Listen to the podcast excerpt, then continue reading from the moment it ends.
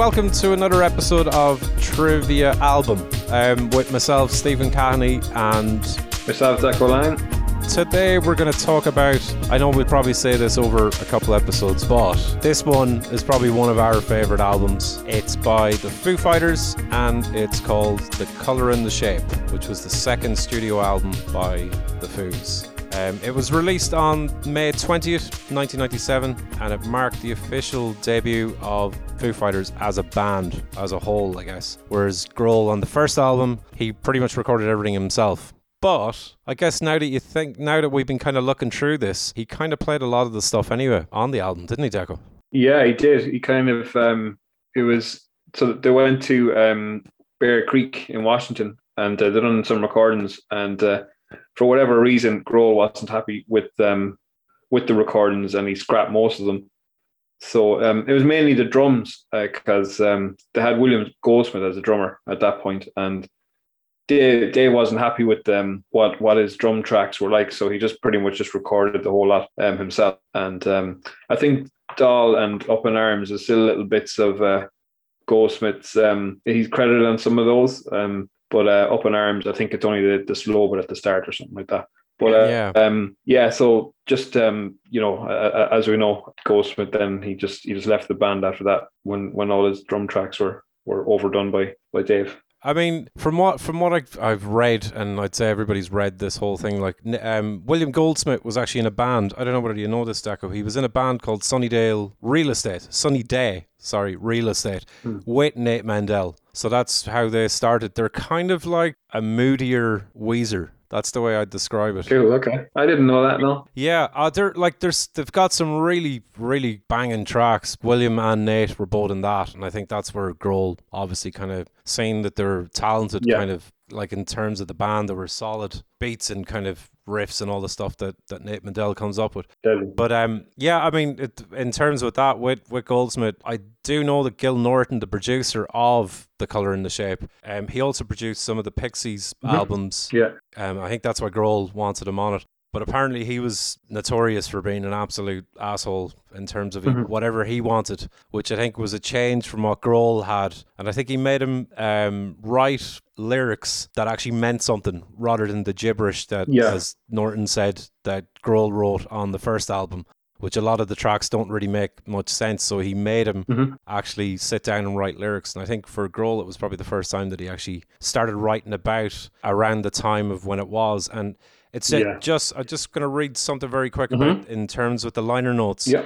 that Nate Mendel actually kind of recalled about like it's in the 10th anniversary reissue of The Color and the Shape and uh, he he kind of talks about you know the album's success, but it came with a heavy price. And he says, um, while recording this record, two marriages fell apart. We lost a drummer. Someone nearly went to jail and we discovered late in the day that record making is hellishly expensive and best done with a budget prepared beforehand. Nice. So I mean, it, it it is probably one of my favorite albums of all time, but you can definitely sense that there was a bit of struggling going on in terms of the tracks. Like it's a lot cleaner, obviously, than the first album, but it's overall, I think it was worth it. I don't know. Yeah, yeah, I think um, definitely. I think there's quite something quite similar from the uh, from the Metallica's Black album as well. I think I remember someone coming out saying that a couple of marriages fell apart while they were recording that and everything. But again, you know, some some some might dispute it, but a great album at the end of it. Yeah, I mean, it it you know, I mean, in terms of as we said about the first album, it was a lot of demos, but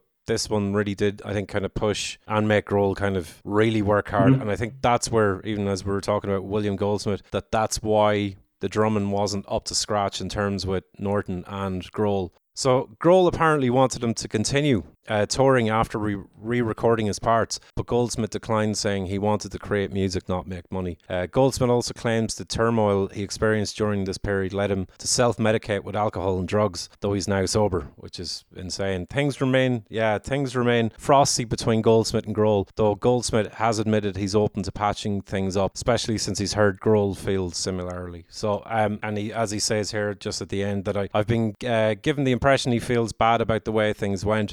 Goldsmith mm. said uh, if he feels bad about how things went, uh, then why hasn't he tried to get a hold of me? All you would have yeah. to do is sit down and talk it out with me. Now, just one thing, like it's just off the top of my head, but yeah, in in the Foo Fighters documentary, Grohl does talk about it, but also uh, something that I don't think a lot of people would even heed of, but it's actually Pat Smear that kind of gives a bit more of an indication of exactly how it went down. They, they ended up kind of leaving for the Christmas. There was they were on a break. They kind of said, right, we've pretty much most of the stuff down, the drums and the bass and the guitars. The basic stuff was done. So you know we'll come back after the Christmas after the break and finish off whatever we're doing. So it ended up that I think it was kind of put off for maybe a, a, couple of months and then more months. And then Pat Smear rang Goldsmith and asked him um, what time was he going to the studio at because finally Grohl had finished the stuff that he was doing, and he was going in to kind of lay down one or two guitar bits or whatever Pat Smear was doing. Oh right, so he, he didn't know. Goldsmith hadn't a clue, and I think it was it was about maybe four or five months. Goldsmith just thought he was waiting around, waiting for the tracks to be mm. kind of you know the vocal parts and all the extra kind of stuff to be put on it. Which I think after I think he must have made him do an incredible amount of takes that he talked about. What was it? Um, yeah, so I have it here actually. It's ninety six takes of wow. one song, and uh, he had to do 13 hours worth of takes on another one. Jeez. 13 hours. Yeah. Now, it's not really painting Grohl in the best of lights, but I think in terms with that, Norton was notorious for just being an, an asshole with that. Yeah. He, it was his way or no way. Like, that, I think that's just the way he always done. But anyway. I say it was the pressure coming down on from from Grohl onto onto Goldsmith, maybe, yeah. Yeah, I think so. Yeah, in terms with the album as well, uh, do you want to talk about the inspiration behind it? Um, yeah, it was um, from Grohl's divorce, wasn't it? From he was yeah married to a photographer, Jennifer Youngblood, and um, they, they they reckon that it was um, sort of the lyrical sort of um, inspiration. It was all it was all around the breakup, and the the, the track listing is uh, designed to resemble a therapy session, hmm. and the sort of the album is kind of split up between you know up tempo tracks and then ballads sort of to reflect the conflicting emotions um, between the between the two of them. And they also, but um, that that's kind of supported by the fact that there's a therapist couch on the album cover as well. Mm. You know, it's kind of without sort of knowing you know, you can you, you can listen back when you do know it and kind of get that feel for it, you know. Yeah, Absolutely. I mean, um, like I think that also there, there, was something that was always in my head about where the actual name came from, and mm. the album's title was inspired by a bowling pin that the band's tour manager purchased at a thrift shop. And this is Grohl talking about it. That he says the title is kind of like an inside joke that we have with the band. Uh, when we were on tour, our tour manager was always out shopping every day before the show and buying really weird stuff. He'd come back with these really huge candles from 1947, and the next day he came back with a lamp with Jesus on it. so, so one day he came, he comes in to the dressing room with this bowling pin, a red one with white stripes, and he said, "Look what I bought today." Uh, and then Grohl said, "What the fuck are you doing?" Why would you buy a bowling pin? And the tour manager said, Because I like the color and I like the shape. There you go. There you go. It's pretty cool, isn't it? Like it, it is one of those things where it sounds really profound and it's something about love. You know, I don't, yeah. I don't know, and it's just about that, which is which is brilliant. Like you know, as you said, in, in terms with like I never really thought about it in terms with that with the whole therapy thing because I mean, even back then when it was released, you kind of you never yeah. knew what was exactly going on in terms with that, with like mm-hmm. the divorce with Grohl. And I mean, you know, you only kind of see this stuff kind of coming out after a couple of years or so. So yeah, it kind of makes sense now that in terms that it is kind of a whole therapy session. Yeah, it, it, it's pretty cool when you listen back to it. Yeah, yeah, yeah. But yeah, I think he said that he, he, he the album should have been called like it would be called My Therapist's Couch. Yeah, doesn't have the same doesn't have the same uh, ring to it, does he? You wouldn't no. go and buy My Therapist's Couch. Yeah. So the track listing. Yeah, yeah, different um different versions, isn't there? You know, like on the the originally on the original version brought out in 1997 there was uh sorry 96 it was um 13 songs. Yeah. So um they left off the title song. I think they left it out because i, I think it kind of conflicted with the with the style the style of the rest of the songs you know it was too too um too different in style to, to all the other songs on the album. Yeah i i don't know like i i honestly like we were just talking about this before we started recording that mm. I never heard it until the 10 year anniversary edition because I, I always heard of the kind of color and the shape track, mm-hmm. but I could never find it. because I think in Ireland where we are, that obviously we only had the thirteen songs that it ends with "New Way Home" and that was it. And I Yeah. never even thought about it. I think it was on. It's on the Monkey Wrench single. That's what it's on. Oh, okay, it's a B side. and I yeah. actually, it's the only one that I don't have from the first couple of albums. Like I have all the rest of them except Mhm. that one. So that's typical. Like, but um, yeah, but yeah, like I, I, I think it's an awesome track. Like it's really heavy. Mm-hmm. It, uh, but as you said, I think it would be kind of a bit psychotic in terms of that there is a beginning, a middle, and an end yeah, of that whole. yeah. Probably, probably would have been better on the first album, maybe. You know, more sort of Yeah, raw, and I, I'd say probably more suited to the to the first album. But um, you know, it's it's good that they did bring it out. Um, because you know the whole message was was different when it came out that number of years later. You know, there wasn't it wasn't just the, the a message about this the whole therapy session and everything. You know, they were kind of that was gone. You know, that was them feelings were gone, and they said that they just put on to the end of it. Yeah. No, it, I mean, yeah, I I think as as a album in full, I mean, you'd be kind of pushed to kind of say what track would you kind of get rid of in terms of like Mm. that'd be more obviously you, everybody likes songs more than others. Obviously, we're going to talk about some of the most famous Foo Fighters tracks on this, but Mm-hmm. I mean, if you throw in even something, I, yeah, I won't bother naming them. We'll talk about that when we're going through the tracks. But I mean, Yeah. it's pretty difficult to kind of pick out one that you wouldn't want on the album because I think it's just fits perfectly. But Yeah. let, do you want to start with the first track, Deco? Yeah, cool. Yeah, yeah. So the first track is "Doll," and it's quite quite weird that you start an album off with like a song that's like it's less than two minutes. I I think it's even less than a minute and a half. But it's Mm. but it's like you know, it's it's that sort of that sort of easy sort of uh, easy sort of start to the album. You know, it's kind of just to you know undistorted guitar, just a clean guitar playing away, and him him singing, and then you got the drums coming in. Then and you know it's very it's quite poppy. You know, I'd you know if, if they'd extended it with like you know another verse, you know double chorus, but a bridge in it or something, you know, and um, you know it could could very easily have been the first single. It's you know um off the album. Alas, to it as it was. But um Dave Dave Grohl sort of um said that it's a song about being afraid to enter into something you're not prepared for. So Mm. straight away you kind of get that feeling from it, you know, kind of the start of the relationship, you know. And uh, Yeah. but um that's um yeah, so that that's what the song is about. It's it's a it's a nice song, like you know, it's it's written by um it's written by Grohl, Nate and Pat. Um Mm. so uh, yeah, there's that, that's you know it's only a minute and a half. Like there's not really a massive amount to say about it other than that. It is a gem, though. Like, uh, Yeah, it a- a- as you said, I think most Foo Fighters albums kind of kick in in terms of they have one kind of heavy Mm. track to kind of kick it up straight away. But that one is a bit of a throw off, and I kind of, I think it is almost like an introduction to the rest of those tracks. It's kind of Yeah. going, you know, here's an easy one to kind of get it going because obviously when it kicks in. The second track, Monkey Wrench, I mean, it's kind of it's off from the start, then it's gone. Mm. You know, it, there's no way back in terms of that. But yeah, like so. definitely. Gold, was Goldsmith credited on the album for playing on that? no, no, he wasn't. No, it was just uh, credited for uh, for Dave Grohl, um, Mendel, and Pat Smear as the as the contributing uh, artist. I think he got credited for. Was it Up in Arms or? It says you know additional personnel. William Gold William Goldsmith drums on Doll and Up in Arm. Yeah, well, yeah, Hmm. maybe maybe he was he was. So yeah. you know, there's not a massive amount of drums in in it, but um, apparently, yeah. So he was he was he was um credited for for Doll and um a little bit of Up in Arms as well. Yeah, because I mean, even as you were saying there, it, it's something that I always, it it's kind of annoying, especially Doll, that it almost seems like it's the start of a really good song, but then it just ends before it kind of goes anywhere because you're Yeah. expecting it to kind of really go for it, but it seems like he just cut out of a lot of the, a lot of the track and just condensed it into the best parts of the song and just went there you go. But that that's the way I always find it. Like it's it's all the kind of nice little bits in it, and it's just condensed in, and then it's yeah, Yeah, yeah, it's kind of cool. But um, yeah. Uh, so track number two is obviously one, probably one of the more famous tracks, Monkey Wrench, and uh, the earliest public performance. Just one of those things that I kind of was looking up, and it was kind of cool.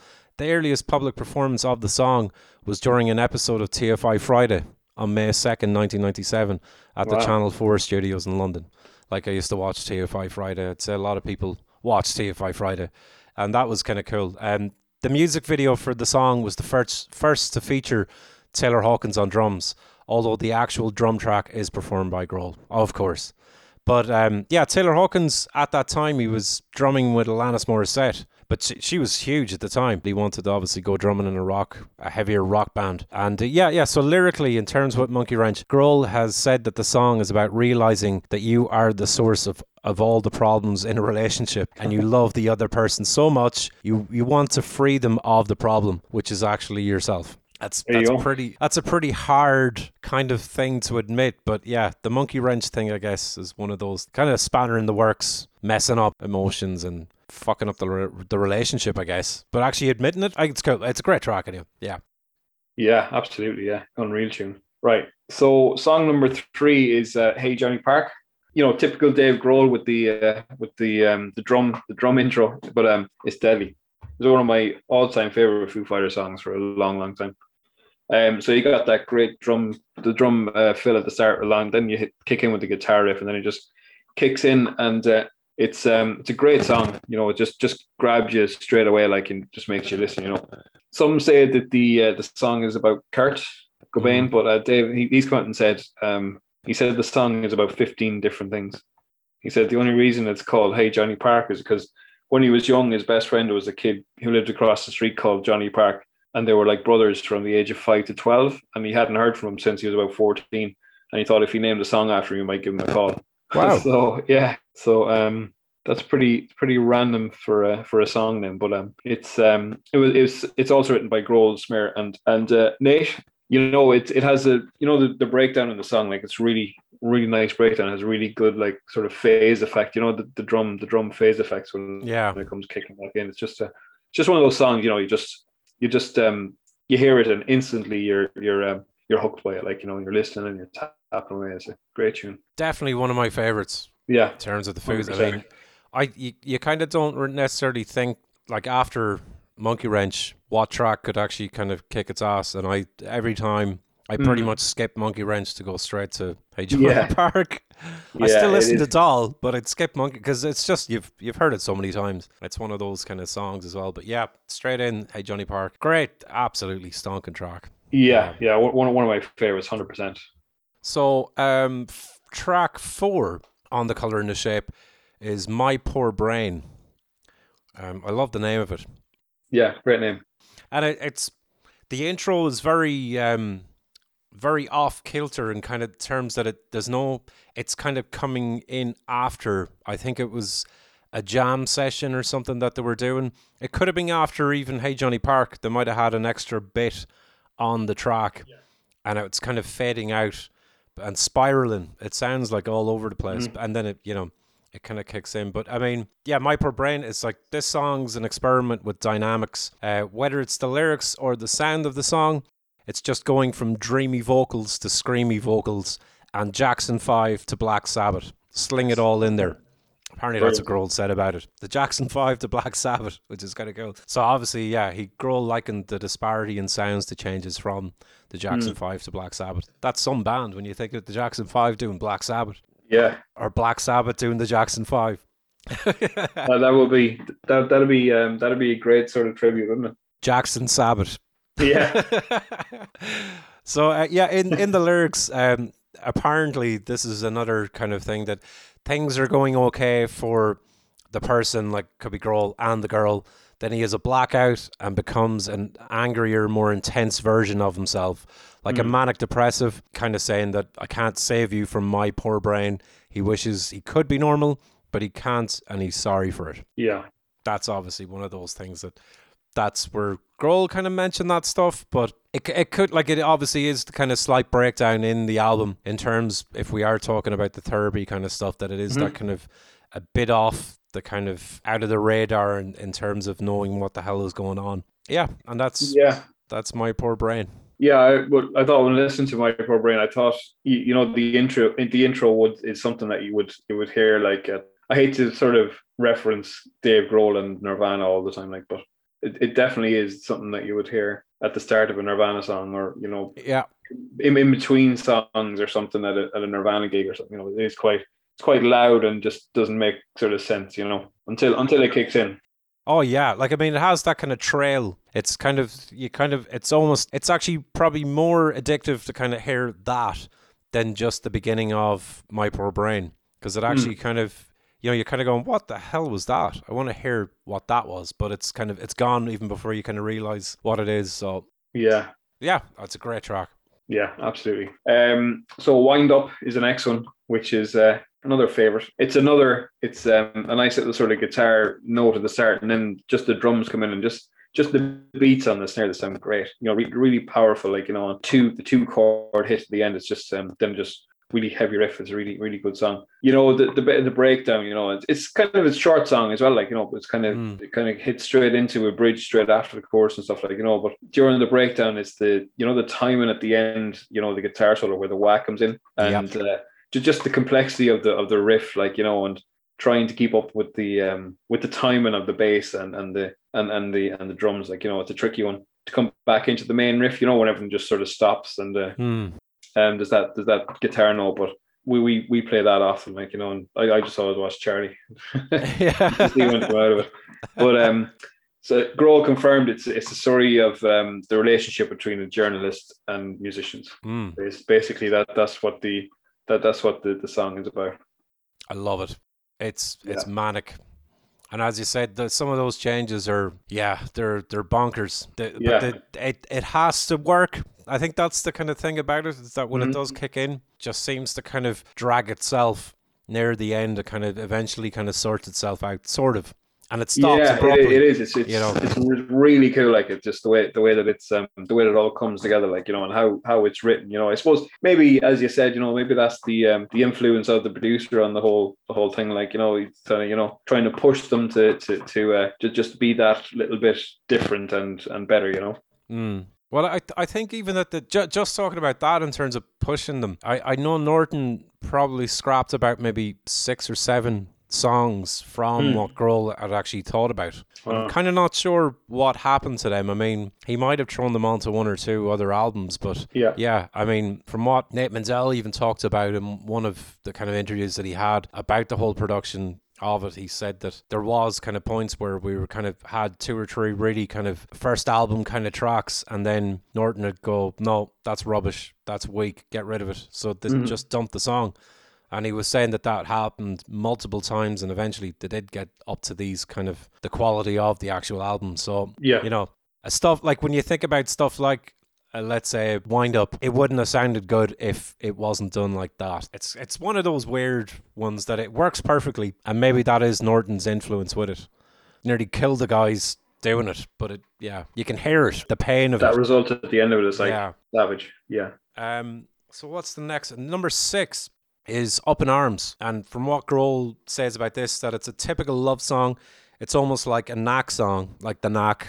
Yeah, if you know the Knack, they did. Um, yeah, My Sharona. My Sharona. Yeah. And the rest of them. Yeah. it's just a simple pop song. Yeah. So it's that kind of people use the term up in arms when someone is ready to fight. Uh, this song is about a relationship that continuously fails, but there is a special connection that is worth fighting for. Apparently, Grohl is saying that he's ready to fight for this relationship again. Mm. So I guess that's maybe five stages of kind of that thing where it could be yes you know, absolute rage and anger, and then this is kind of optimism as such. Kind of maybe you can, yeah, I'm going to go for it again and try. Yeah, maybe the, maybe that's the the the, the uh, what you call it, the couple therapy. You know, where they they always say they're they'll give it one more go. You know. um. Yeah. Not that's up in arms. Like it. It's it's one of them as well. It's it's just another very very pop song. Yeah. Um. Great intro again though. Great song. And apparently, it's Grohl's favorite track off the album which really? Yeah like i think when we were talking about getting rid of one song see i probably wouldn't but when you kind of look at the rest of the tracks mm. yeah. Yeah yeah i suppose yeah. But it'd be you know i wouldn't want it necessarily gone but it is one of those things that it probably would be lost in terms of all the other well yeah. Maybe new way home actually. No no yeah I, I suppose we you know we, we we where we have the um you know we know what the album is. You know, we mm. we don't know what the alternatives would have been or sounded at the time. You know, that that's true. There there is actually now that I just remembered, and I should have actually looked it up. There is an alternative. Um, there is outtakes of different tracks Mhm. from the color and the shape. Oh, cool. Yeah. So there we go. Like there's my poor brain and Monkey Wrench with William Goldsmith on drums. In terms with the demos, there are on YouTube. You can actually listen to some of the alternative versions with William Goldsmith's Mhm. drums, and we just had a quick listen there, and you can actually hear there is a slight difference. Obviously, difference, that's pre kind of mastered and kind Uh-huh. of all Yeah. sound wise, like a, you know, but uh, you can still hear the difference. I don't think it's as punchy or confident. Maybe is that one of those like Yeah, perhaps. Yeah, the the this snare sounded like he was just hitting a hitting a bag of plastic or something. Know, it didn't sound great at all. But anyways, as Yeah. you said, that might be a bit a bit unfair because he there was no mastering done yet at that point. mm, Yeah, I think I think um I think Dave made a good choice. Yeah. Well, Gil did, I'd say, more than. Yeah, yeah, there you Roll. go. Yeah, So yeah, that that was what was it? Up in arms. yeah, nice. Okay, so the next one, another favorite. Well, it's one of those signature kind of songs of uh, Foo Fighters, isn't it? My Hero. Yes. um, you know, you you, you kind of know that the person who who wrote these songs, you know, is primarily a drummer previous to uh, previous to release, and you know what is his second album now, writing writing songs like you know. It's definitely after Johnny Park, probably favorite sort of drum intro, you know, Mm. and um, just just when the bass the bass hits in as well, like you know, just sort of leading up to the to the big intro, just to sort of put the put the riff down before it kicks in. You know, it's pretty pretty sweet. The the little lead riffs that go through the verse as well. You know, and uh, Mm. it's just it's really it's really nice. Like you know, and um, they have a weird effect over the drums in the bridge as well. And that's that's really cool. It's um just a, an aside. The very first gig I ever played with the lads in Aviator, Derek and Daniel and Alan, was this nice. song. So yeah. Um these Dave Grohl said it's about his his way of saying that when he was young he didn't have like, you know, your classical big rock heroes like, you know, or big sports star heroes. He didn't want to grow up and be be something like that. Like, you know, his heroes were ordinary day people and uh, people that uh, have a lot of respect for and um, just, just solid everyday people that, that, you can rely on.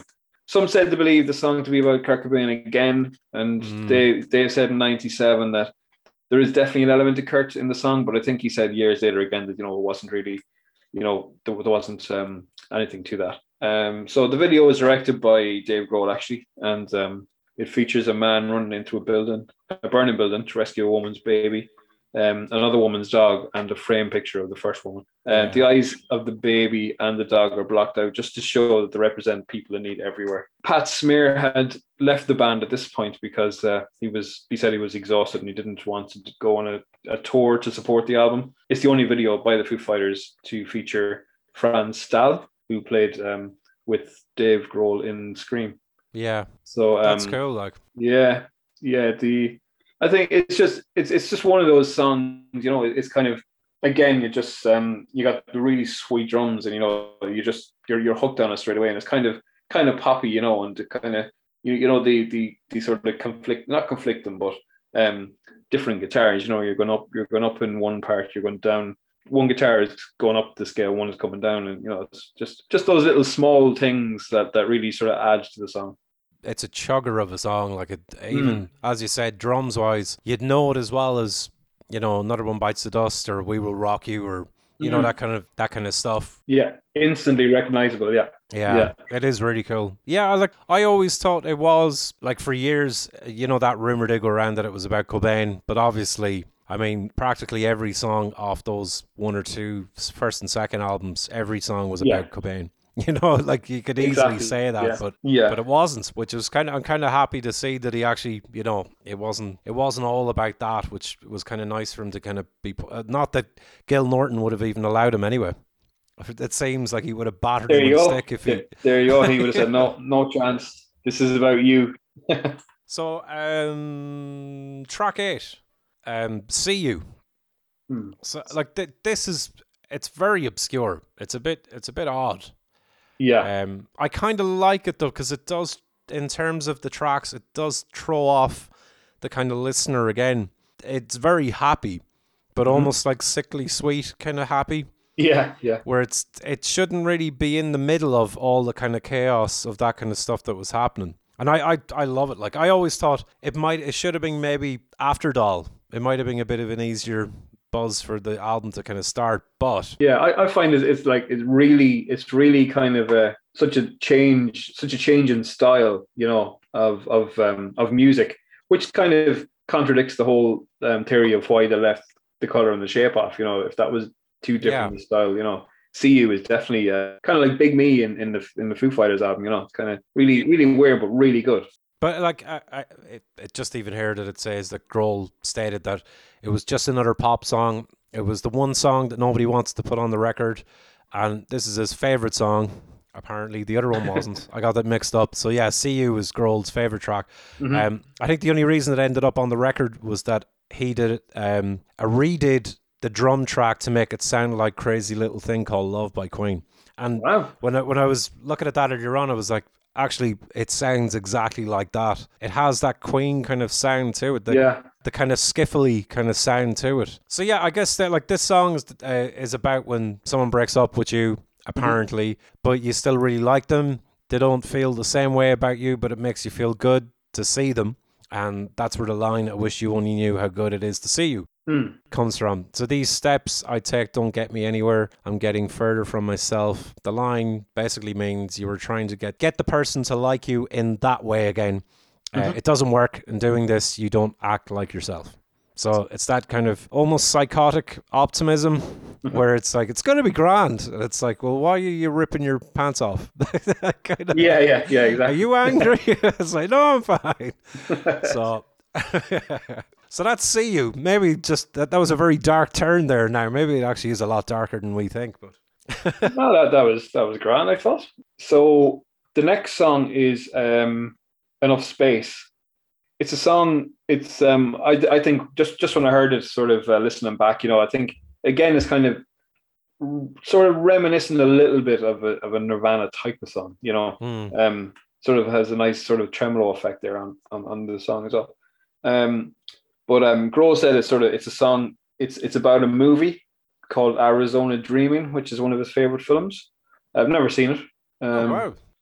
Never, never, never heard of it really until until now. But um, there was he did mention the documentary, the Foo Fighters back and forth documentary that um, he had most of the song figured out um, in his head, but he had no tempo for it. Hmm. And he said he said his, his inspiration for the tempo it just came from jumping up and down because they said that that's a tradition at European rock concerts, you know, as opposed to mosh pits, you know, in, American concerts. So he came up with a tempo of it from just uh, jumping up and down. You know, it's a song to jump up and down to. Nice. Um, yeah, and uh, apparently it's a it's it's just written by him, and it's um apparently he wrote it quite early, and it was uh, he would he would they would play it at their very early concerts as well. Pretty cool background to it, especially how we just come up with the tempo by jumping up and down. yeah. I mean, it it definitely, yeah. It's it's a pretty badass, Yeah. batshit crazy kind of song. It really is like from the the mad screaming to just complete silence. Yeah. And to him singing again a little bit on the drums, and then it gets angry, Mm-hmm. and then angrier, and then he's fucking pissed off, and then it's back to very clean guitar, very high vocal. Yeah, I love it. I love that. Like it's so Yeah. manic. Yeah, it is. It's a great, great tune. And I mean, the one thing it it all it does sound like there's two songs. Yeah, exactly. Maybe it's the you know the the the, the bipolar sort of uh, relationship that that they had. Yeah. Um. So track ten, February Stars. I'll just read you what what apparently Grohl has said. It's a song about hanging on by the tips of your fingers and hoping you don't slip and fall, which is kind of very Mm. sad and yeah. Uh, the last stages of a relationship in which Dave had become a spectator and is trying to hold on to for as long as possible. Hmm. Um, now this is kind of speculation that because he he's he was involved in a number of separations around the time and kind of stuff during his life, like his parents, his wife, and obviously with Cobain. think this song is about the common characteristics of a dissolving relationship rather than an isolated incident. So it could be like you know all Hmm. that kind of stuff. And I think even with Norton producing the album, Grohl did talk about even we talked about it earlier about the songwriting aspect that he did make him actually write decent stuff, Yeah. regardless of what he even even if Grohl didn't think much of it. If it sort of made made sense looking back on it, you can kind of see obviously therapeutic kind of thing. That yeah. this is one song I always find it's a it's just one of those songs really quiet, delicate kind of buzz to it. But then when it kicks off the last kind of minute and ten seconds, it's it's stonking track. Like it's one of those tracks I love, always love kind of messing Absolutely. around over like solos and stuff. I just yeah. kind of you know it's yeah. great. But yeah, that that's February Stars. Probably one of my. I think it's it's very underrated, and I think it's because of the next track that's on the album. and what track is that, Deco? Yeah, the the uh, the be all and end all the Foo Fighters songs, Everlong. Right. So as we said earlier, it's it's one of those signature Foo songs, sort of alongside you know Monkey Wrench, My Hero, those those kind of tunes that you just instantly recognizable. And the way you know the way it's just kind of just starts off nice low clean guitar like you know and uh, apparently it came about uh, dave was playing his guitar between takes of monkey wrench in the studio and it, it, was kind of it was in drop d tuning you know and he came up with a sort of very early version of the riff that would become everlong um, mm. so when they were on their on their holidays then in, at christmas dave grohl he, he, was effectively homeless due to his divorce and he slept um, in a sleeping bag at his friend's house and uh, he wrote the riff into a song in, in 45 minutes at home or in, in a sleeping bag in, in his friend's house. And um, he said the, the song is about a girl that he'd fallen in love with. And it was basically about being connected to someone so much that not only do you love them physically and spiritually, but when you sing along with them, you harmonize perfectly. Um, so there was apparently there there is harmonies in the in the song on the choruses and um, mm. over the over the lead guitar uh, at the start. It was um, apparently it was uh, Louise Post of Veruca Salt who he had started getting into a relationship with at that, at that time. So he recorded a demo of the song, anyways, not long after, and he played all the instruments himself. He he sort of says that that recording that ended up out of that is the exact same thing, pretty much. They ended up in the album, but it was sort of more raw. You know, it's not mm. as not as produced. Um, so Louise Post provided backing vocals. She was in Chicago at the time, so um, her parts, the you know the uh, the lead guitar riff and ding, ding, ding, ding, ding, ding, ding, on the yeah. at the intro, you know, and um, and harmonizing on the chorus was actually achieved by she was called on two different telephone lines in the studio, one connected as a monitor and the other for recording, and uh, that that's where that came from. So she was never actually in the studio to record it. Wow, it was over a telephone line. So that's how you get that very thin but not, yeah, that just the the kind of as yeah, the kind of telephone sound. I guess it there is. you go. Actually, yeah, I guess it was actually, sound. Yeah, literally done by a telephone. Yeah, which is which is mad. But um, because the bit that comes up later in the song where it sounds like Dave is on a he's on a telephone. It sounds like it sounds like a telephone. You know, he's sort of whispering. Mm. So Dave, after that, he, he said the song. He said it was the first time he's ever played a new wave, played a new wave drum beat, and um, he said he said it was fun. So um, it, it is a really you know again a sort of signature drum beat in, in the verse like you know the, it's uh, it, it sounds it sounds uh, really good um the one of the most intriguing parts of the song is the breakdown the breakdown part in particular the bit that i mentioned earlier the whispering um yeah. nobody nobody could ever really tell what he's saying you know or or what it's about or you know it's um some people said it was about like a technical manual or something, and um, you know, just just reading random stuff off of this thing. But um, I looked, I seen it on a website, um, Radio X website. It was, um, and I, I listened along while I read these words, and it does sound, it does sound, um, does sound pretty close to what to what it was. So apparently, the words are: so Dad would take the Sundays off, and that's the only time he could ever get any rest.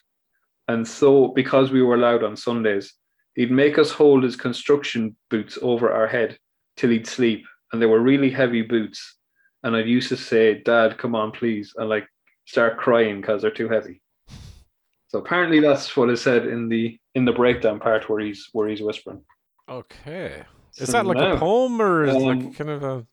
don't all. Yeah, it, it, it kind of it kind of sounds like just kind of sounds like his dad. You know, we wouldn't work on Sundays, and he just I, I don't know. Is is it you know that he was sort of mad with them that they were all kind of loud in the house, you know, and I don't I don't get to make us hold his construction boots over our head. That's a bit weird.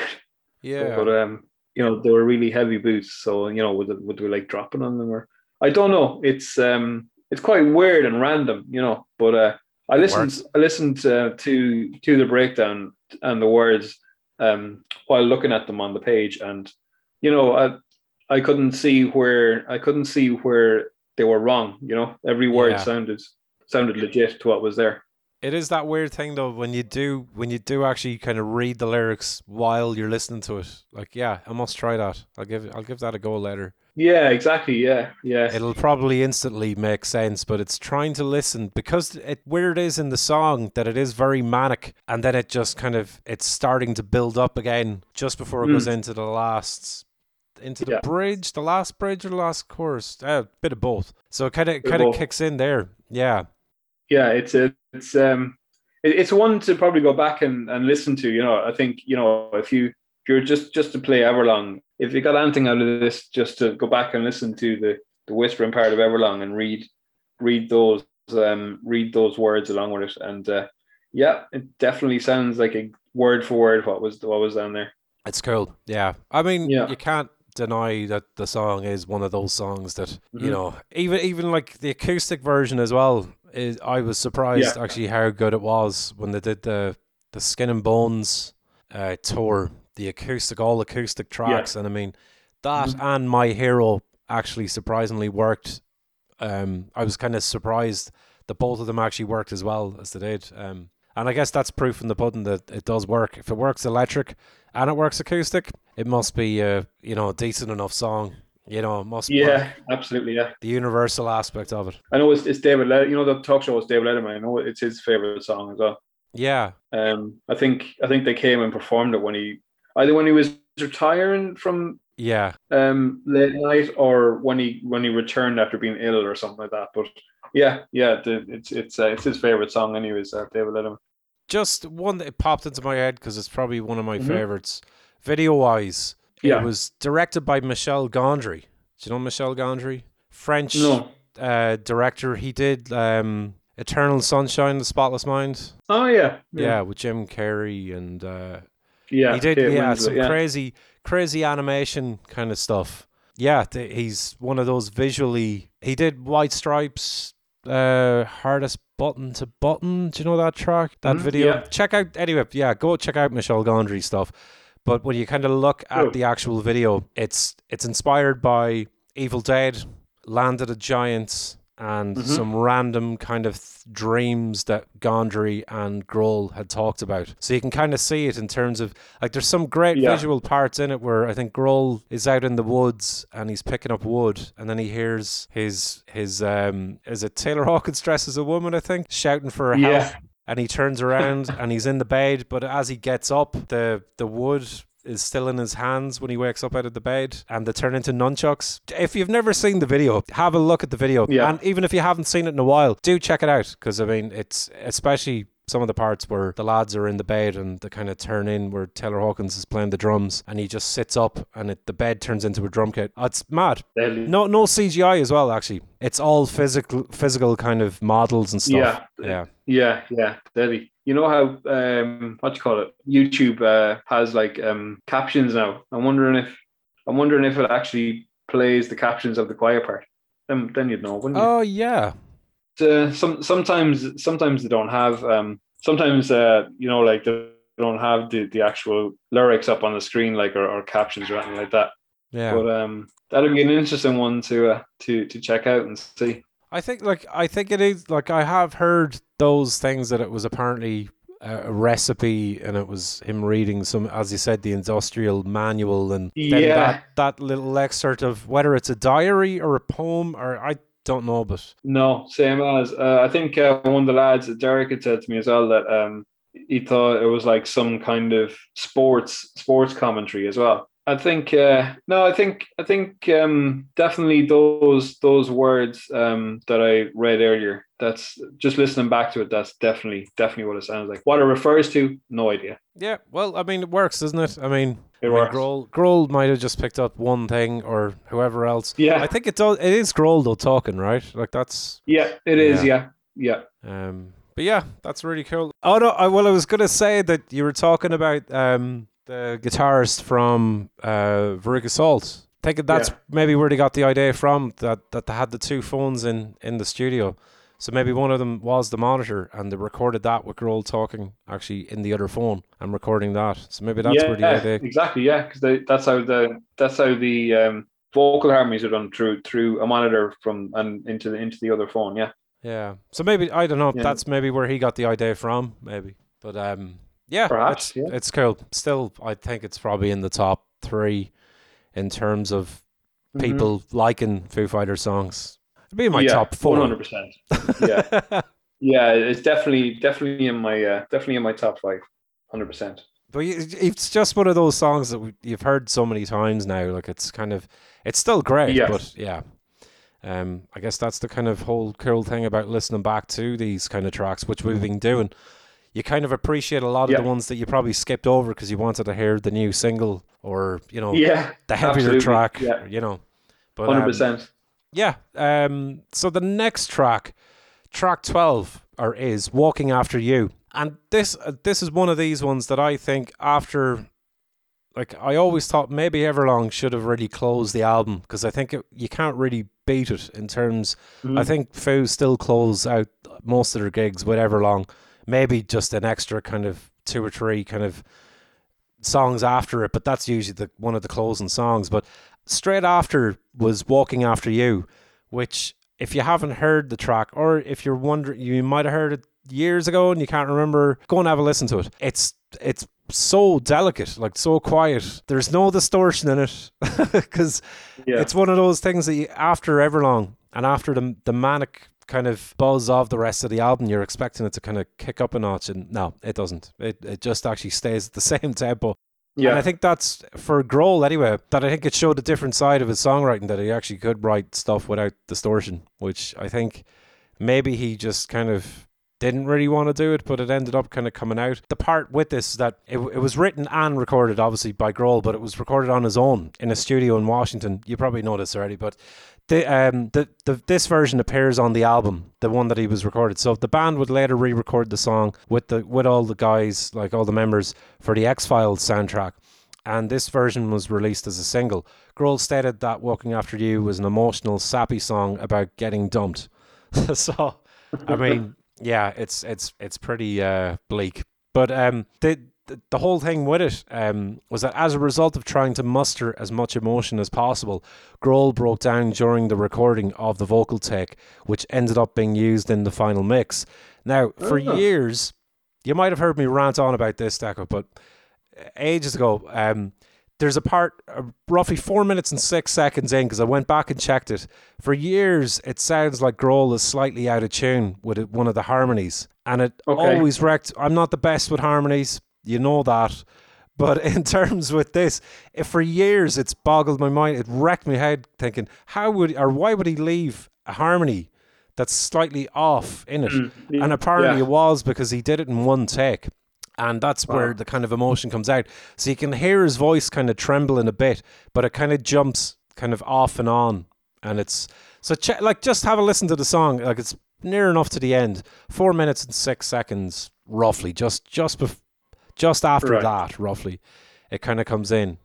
But he, it, it just boggled my mind after the rest of the album and that one part where it kind of wobbles a bit on the vocal. And I thought it was me. Oh. It was like maybe that was on purpose, but it actually like it was just one take. I don't think he wanted to do it again. So that was the crack. yeah, but yeah, no, you're you're you're bang on. Yeah, it it is. Um, it does sound like he goes. Oh, it almost sounds like an auto tune going yeah, going off that's or going that's wrong exactly yeah.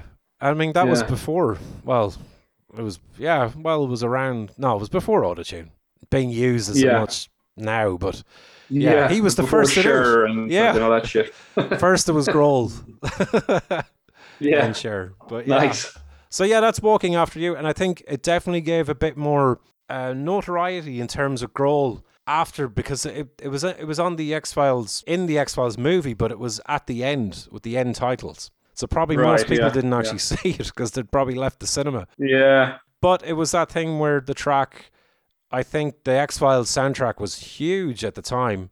Um, because obviously it had loads of, I mean, it was, you know, it was a big enough kind of movie when it came out. Um, and that kind of gave another aspect of Grohl's writing in terms of Foo Fighters. Mhm. So kind of opened another audience in terms of the, the nice kind of song with the auto with the auto tune on it. Without the auto tune. Nice, nice guy, Dave Grohl. He's always uh, he's always known as the nice guy, isn't he? So Yep. He's uh, it's um, no, it is. It's a great tune. Yeah. Um, then there's uh, on the '96 release, it was um, It was uh, the last song, number Mm. thirteen, "New Way Home." It's kind of you know, as as you said um, about before, like you know, um, February stars and stuff. It's kind of you know, kind of it. You know, it, it's not a, it's not one of the, the major tracks. Like you know, it's not it's not one that would, people would um, remember. You know, it's kind of um, it's you know, it's it's about it's about winding your way through. Dave Grohl said it's about winding your way through all of these songs, the emotions and the pitfalls and ups and downs. But at the end of the day, you realize you're not scared anymore, and you're going to make it.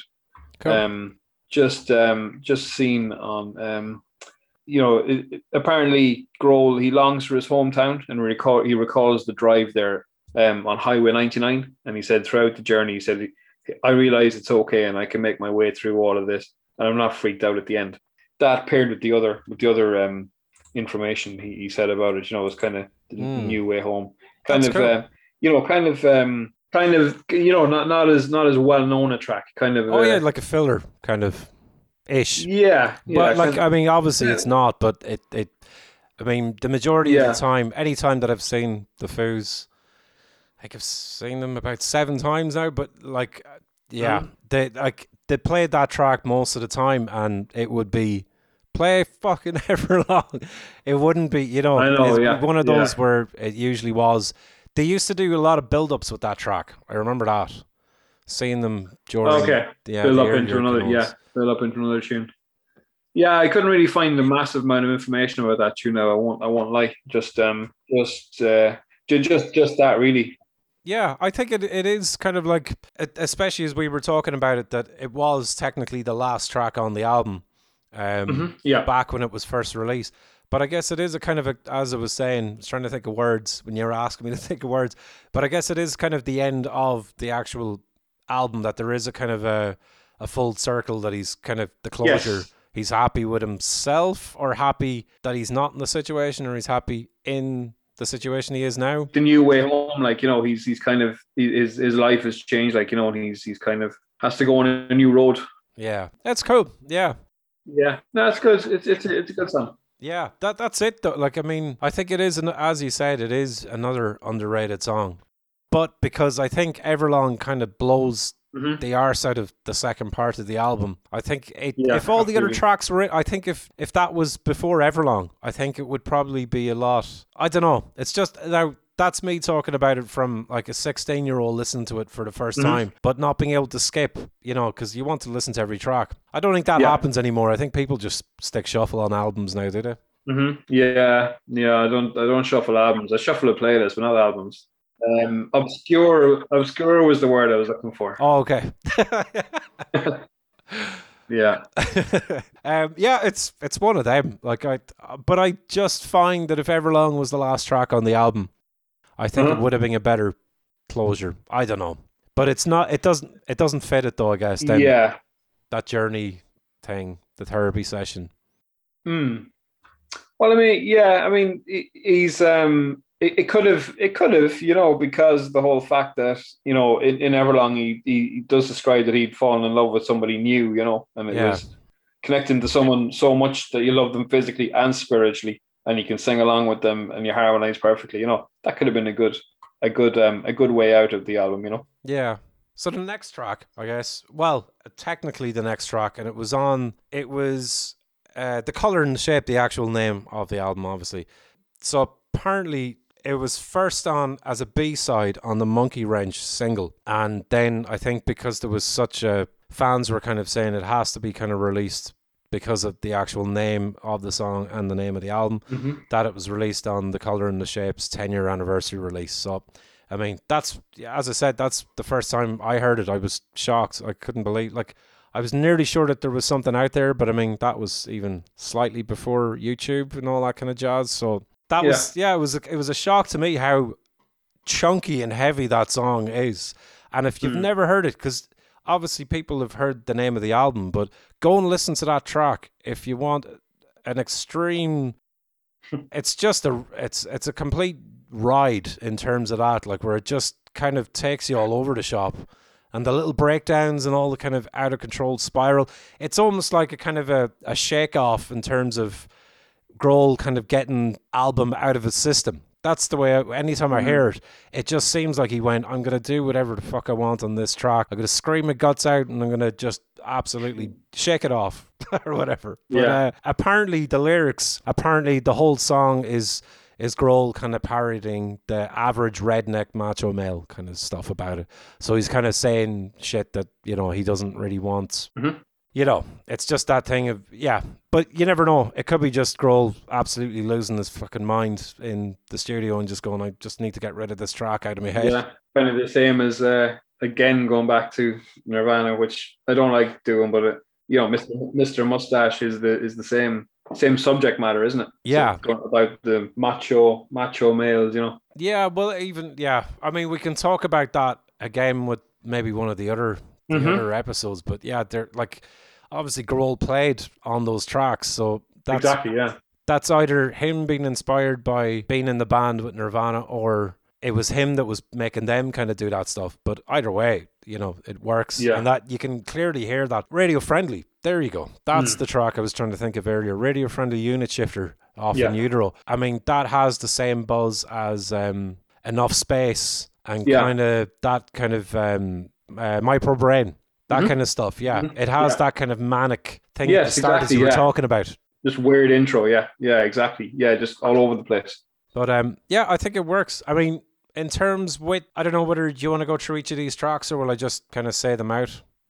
Um, I, I was just going to say the, the- about the name, the you know the color and the shape, about the um, you know the Americans usually spell their color with without the U, Oh yeah, but um, the only reason they spelled it with the U on the album is as a tribute to um, Gil Norton because he's British.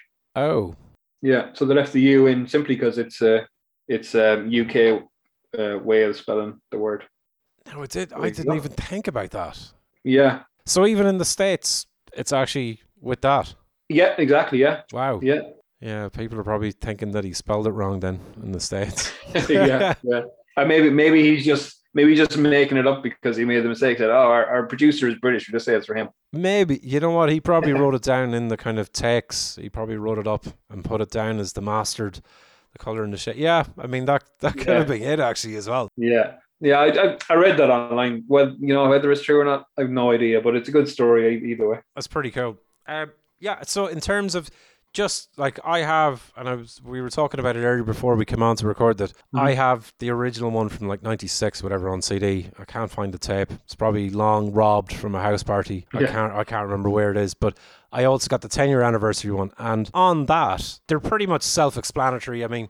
All they are really are that they're cover versions, songs, and I was um, saying another album. If you're, if you're like, obviously, if you know the kind of Foo Fighters stuff, like you probably know most of the albums. But there's an album called Medium Rare. I think you can probably get it on Amazon or even eBay or one of those places. You could probably get it for pretty cheap. I don't think it's on Spotify. I think that's even we were talking about it earlier, but it has loads of kind of cover songs. It's got Bad Reputation, Baker Street, and all that kind of stuff. Actually, it's probably just on YouTube. I just realized it's probably up on YouTube. But with the with the bonus 10 year anniversary edition, it had Requiem, which was a Killing Joke cover, Drive Me Wild by Prince, but it was like Vanity Six, so it was Prince kind of in it.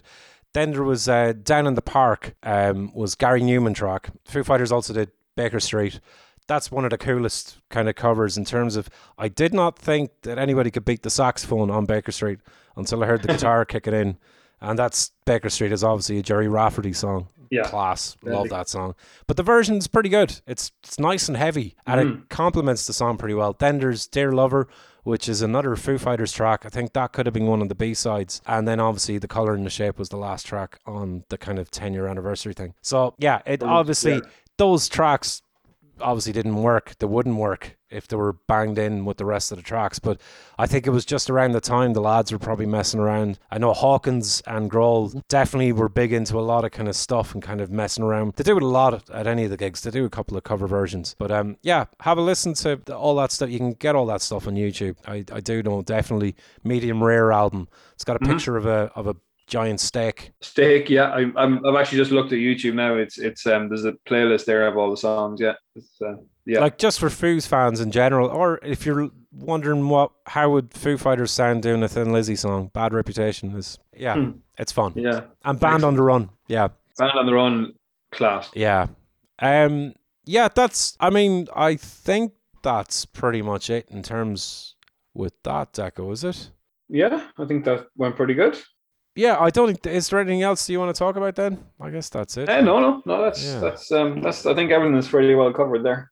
So that's the end of our episode in terms of listening to and talking about. Hopefully, you might have listened to the album while we were talking about it. That might be a really cool idea to do. That's us done. Hope you enjoyed this episode of Trivia Album. Um, so, from myself, Stephen Carney, and From myself, Deco Lang. we'd just like to say thanks very much for listening and Ciao, guys.